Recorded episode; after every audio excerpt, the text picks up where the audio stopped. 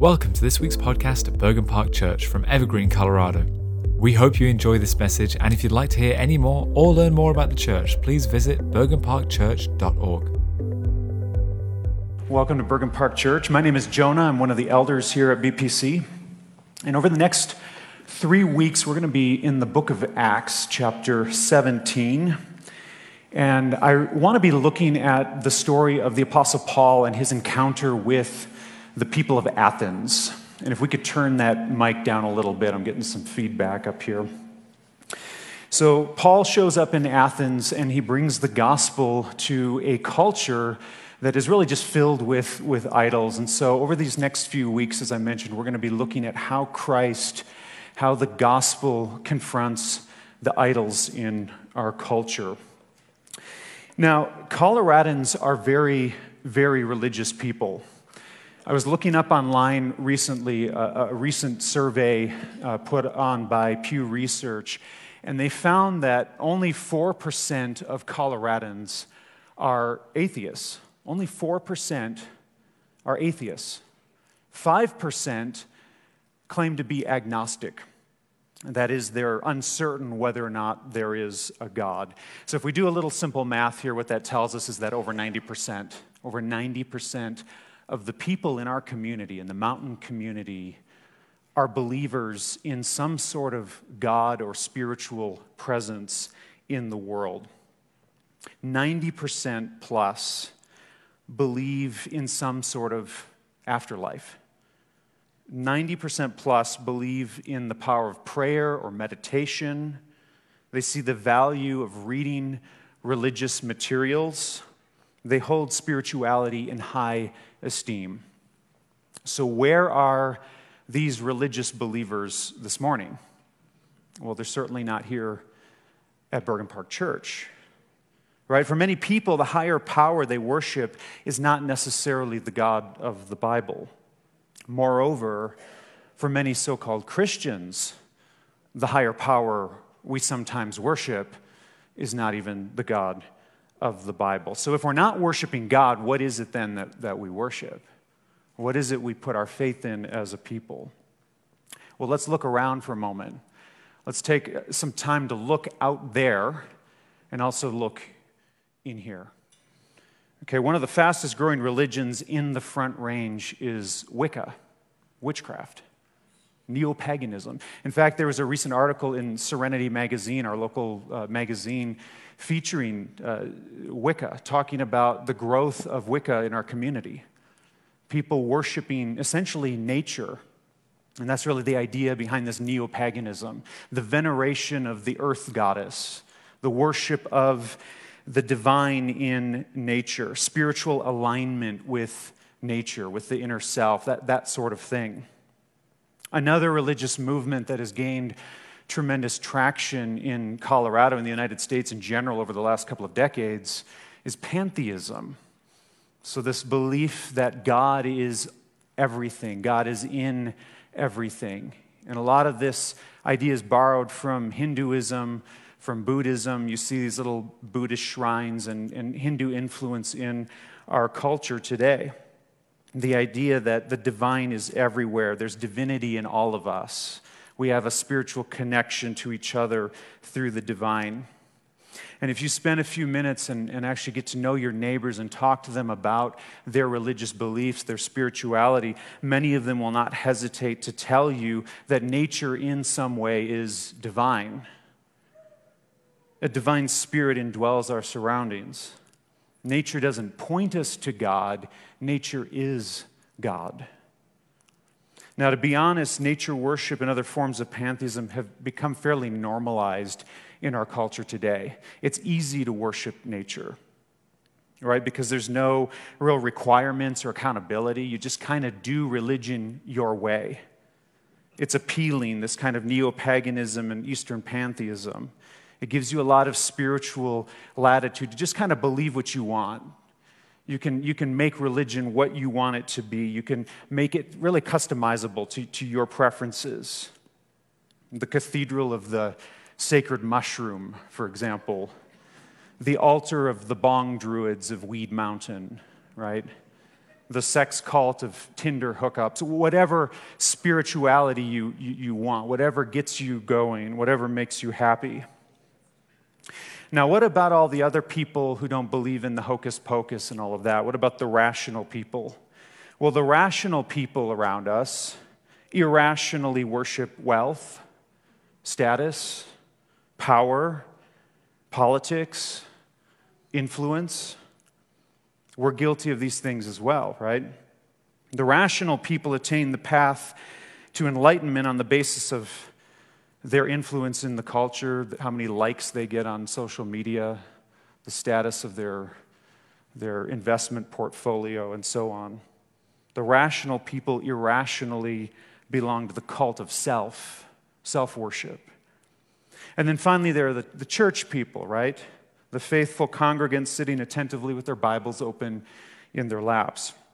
The people who have it all together. Well, according to a recent survey put on by Ligonier Ministries, this is the 2022 State of the Church or State of Theology survey. You can find it online.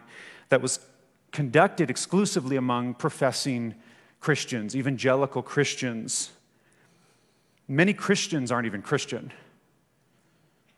Over 50% believe that God learns, grows, and changes over time. That's called process theology. That's a heresy. And it goes against what Scripture teaches about the nature of God.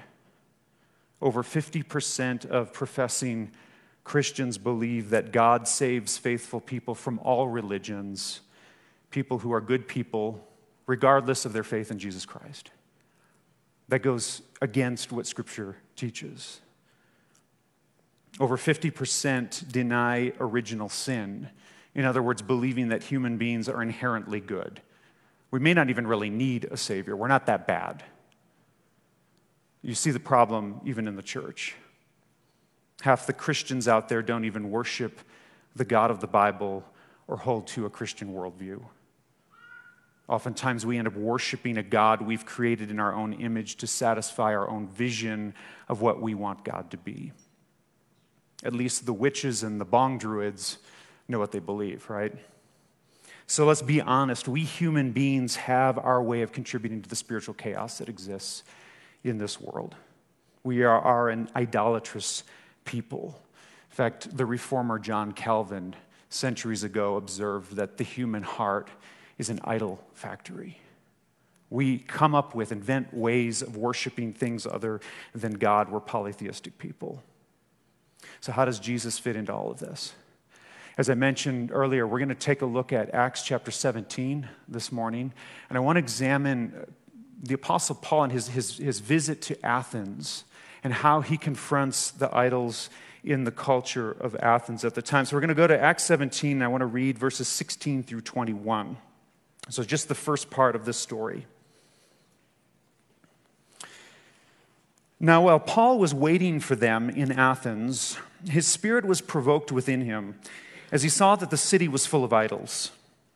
So he reasoned in the synagogue with the Jews and the devout persons and in the marketplace every day with those who happened to be there.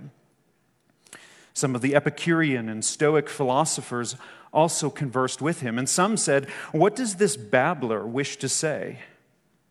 Others said, He seems to be a preacher of foreign divinities, because he was preaching Jesus and the resurrection. And they took him and brought him to the Areopagus, saying, May we know what this new teaching is that you are presenting? For you bring some strange things to our ears. We wish to know, therefore, what these things mean. Now, all the Athenians and the foreigners who lived there would spend their time in nothing except telling or hearing something new. This is the word of the Lord. Heavenly Father, with my, my whole heart, I seek you this morning. With our hearts, we seek you this morning. So let us not wander from your truth. As we read in Psalm 119, Lord, store up your word in our hearts this morning. Teach us your statutes. Walk with us this morning. Let us see Jesus. Help us, guide us as we study your word. In Jesus' name, amen. So I have really just two points this morning, two simple points. Um, and the first one is this In a world that worships everything, the gospel confronts our idols. In a world that worships everything, the gospel confronts our idols. Take a look at verse 16. Paul shows up in Athens to wait for his companions. Now, to understand what's going on here, we need to back up and, and understand the bigger context of the book of Acts. We're, we're starting right here in the middle of the, the book. So, what's going on here? Paul is on a missionary journey through Asia and Europe. He's stopping in various cities and proclaiming the word of God to the people in these, in these cities. And he's attracted a lot of negative attention along, his, uh, along the way. Okay, he's got a group of people that have followed him from place to place, and they're trying to stop the message of Christ from going out. So, Paul is really on the run at this point. He's been separated from his companions. If, if you back up a couple verses, you read that Timothy and Silas were traveling with Paul. He's been separated from them, and he's, he's waiting to meet up with them again. You almost really get the impression here that Paul is on a kind of layover in Athens. He's waiting for his companions to catch up. He's waiting to kind of reorganize so that he can continue on his way. He's fleeing for his life at this point.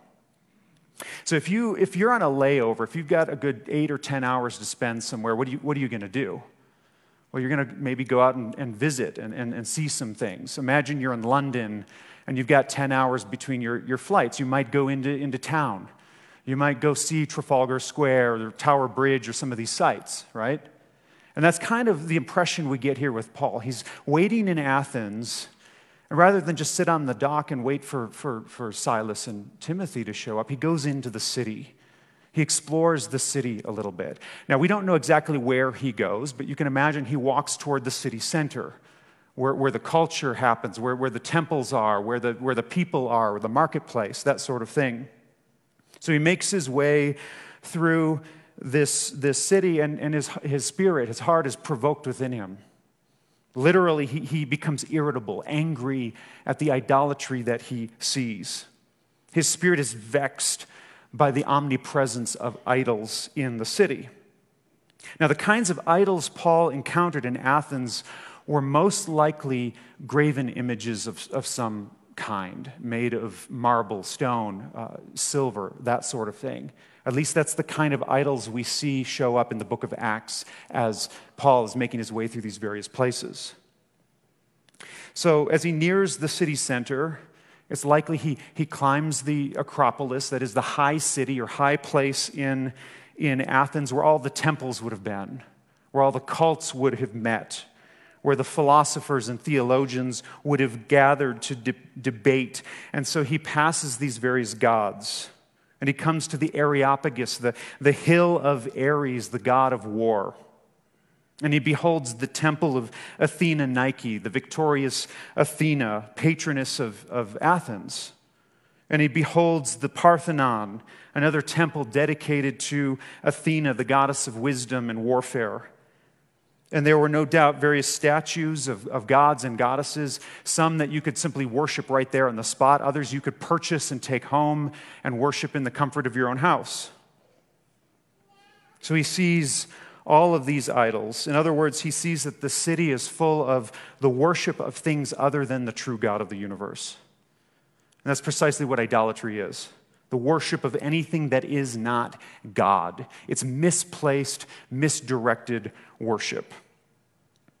You see, the idols, idols can be false gods like what we see in, in Athens statues, images, shrines, that sort of thing. We see that today in religions like Hinduism, where tens of thousands, if not hundreds of thousands, of gods are worshiped.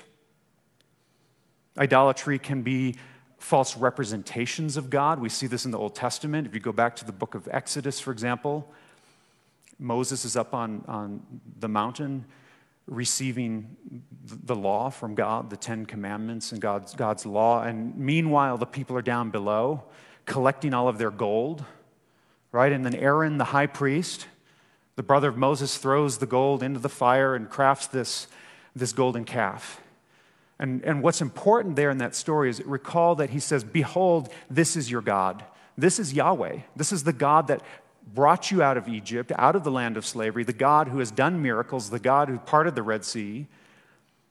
So it's misrepresentation of who God is, trying to make God into some physical entity or reality.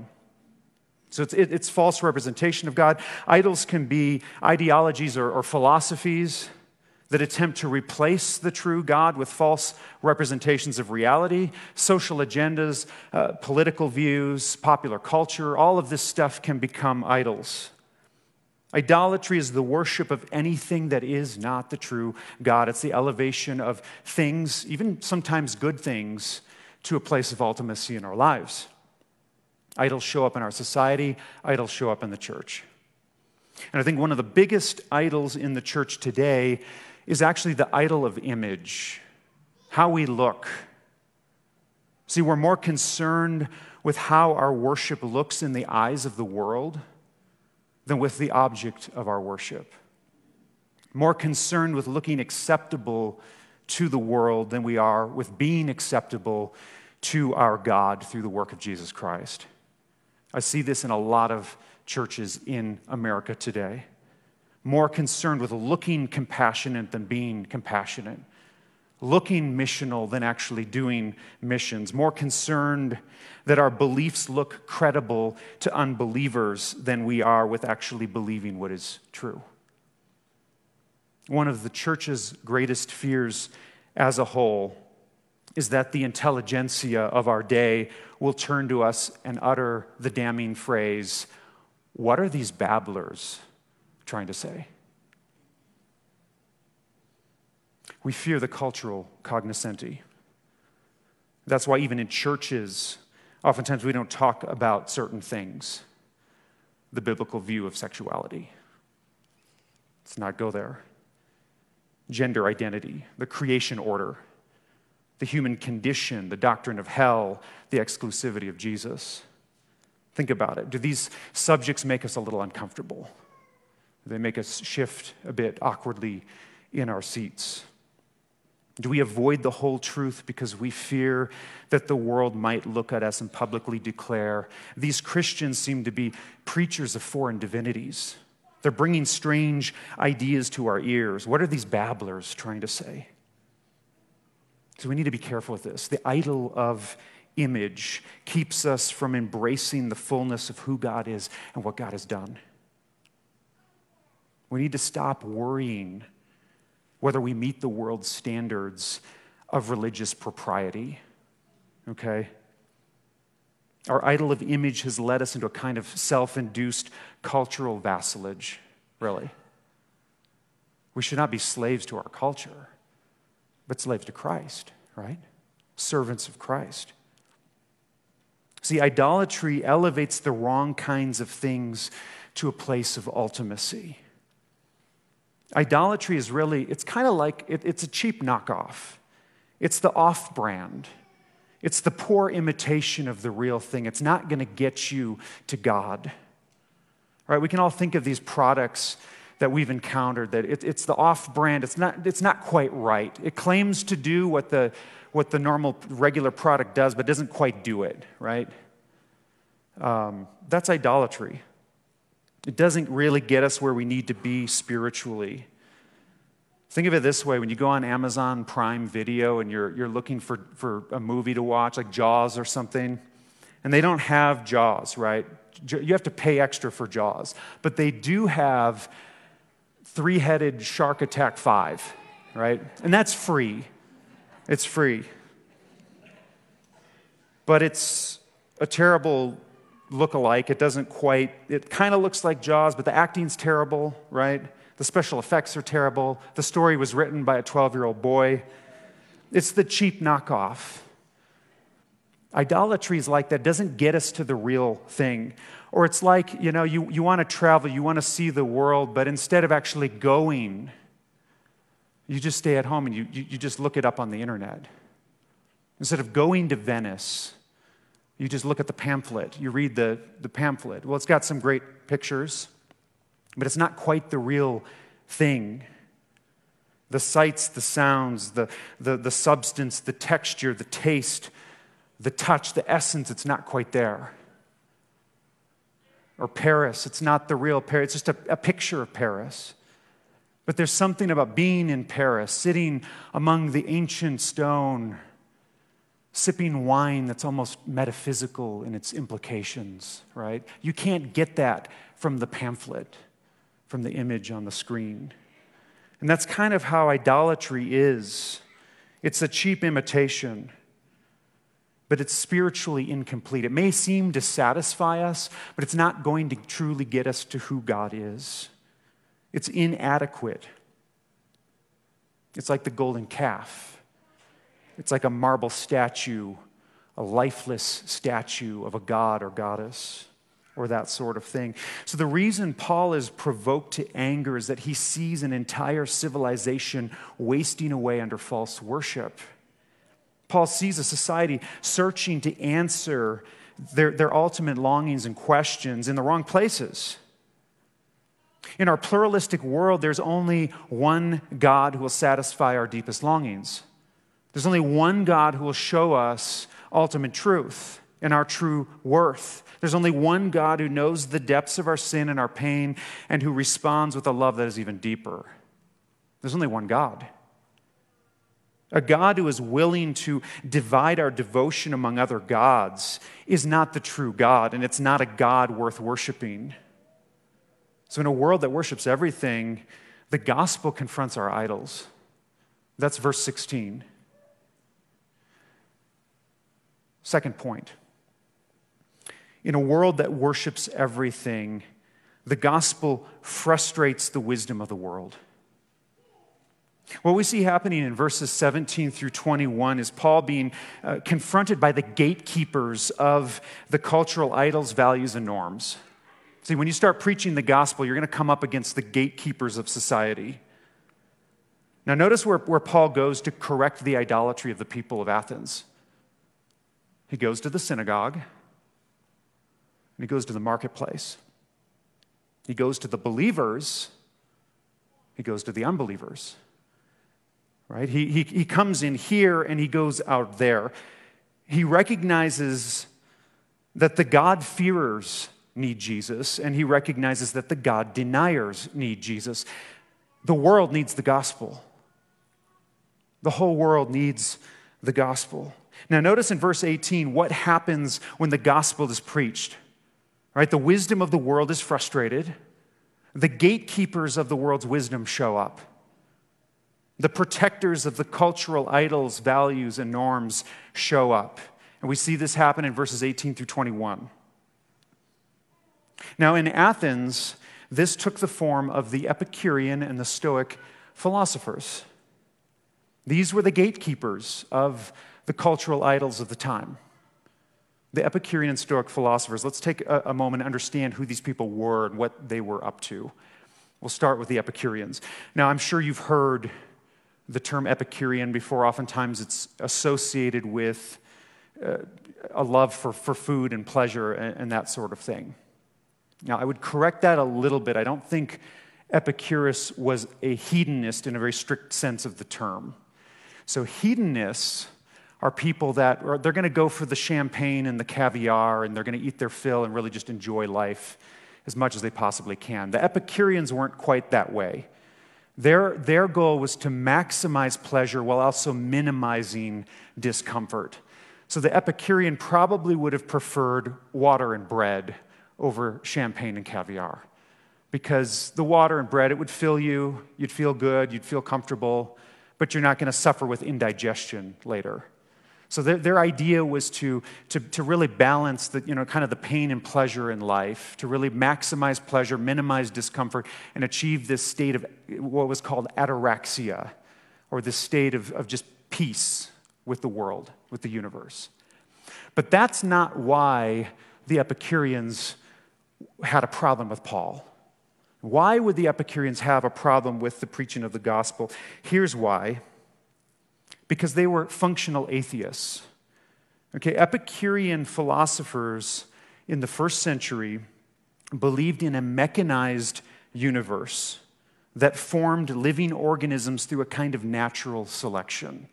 So they believed in a type of kind of evolution that was unguided by a divine mind. There was no real divine mind behind it. Now, they believed in gods, but those gods were not involved in the daily operations of the world. So they didn't believe in judgment, they didn't fear death for that reason. Now, does, does that sound familiar? It's called neo Darwinian philosophy. It's the same thing that exists today in our culture. This is the assumption of a vast majority of intellectuals, university professors, cultural influencers today. Neo Darwinian philosophy. It's not that different from what the Epicureans believed centuries ago. So you can see why the Epicureans would have argued against Paul and his teaching about Jesus, because he's preaching the resurrection to a group of atheists. Obviously, that's going to bring about some problems. Now, the Stoics, on the other hand, they believed in God, but they viewed God as kind of a rational mind, this kind of divine logos that, that, that existed in all things. So, again, that's going to look a lot like the pantheism we see in our world today, neo paganism.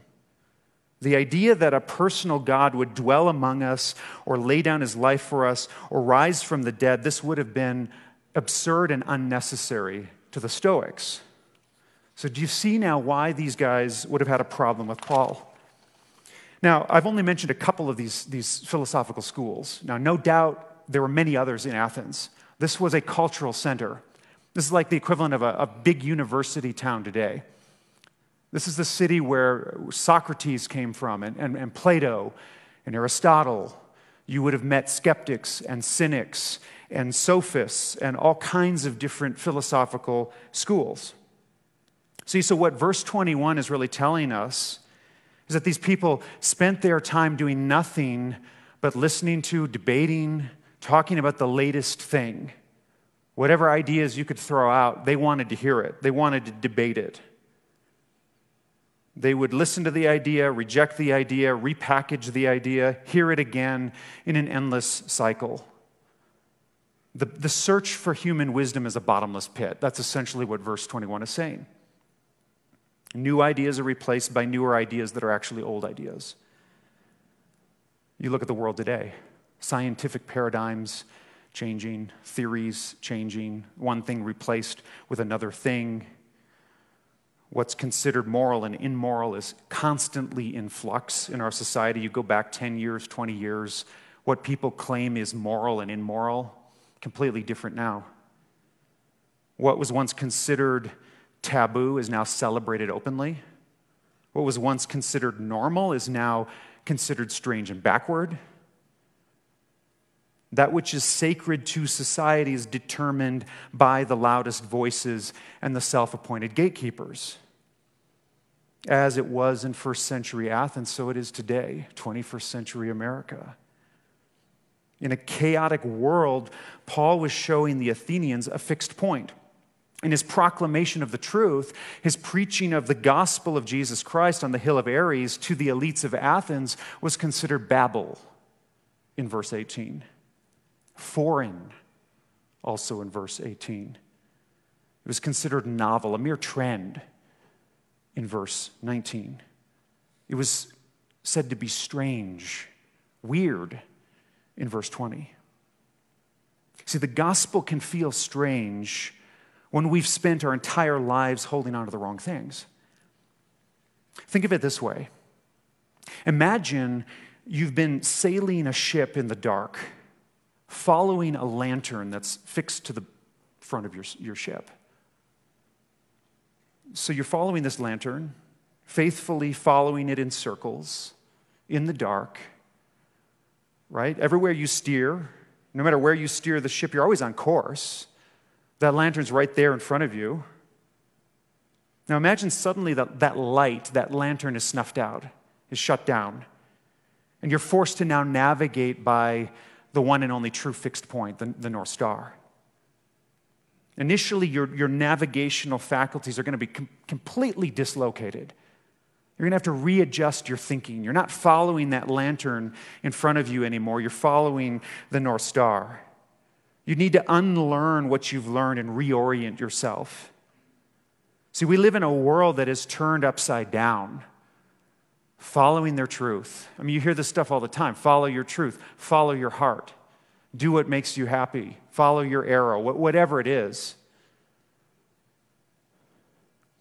If we follow that lantern attached to the front of our ship, we're going to wander aimlessly. Go to Isaiah chapter 5, verses 20 and 21 for a moment.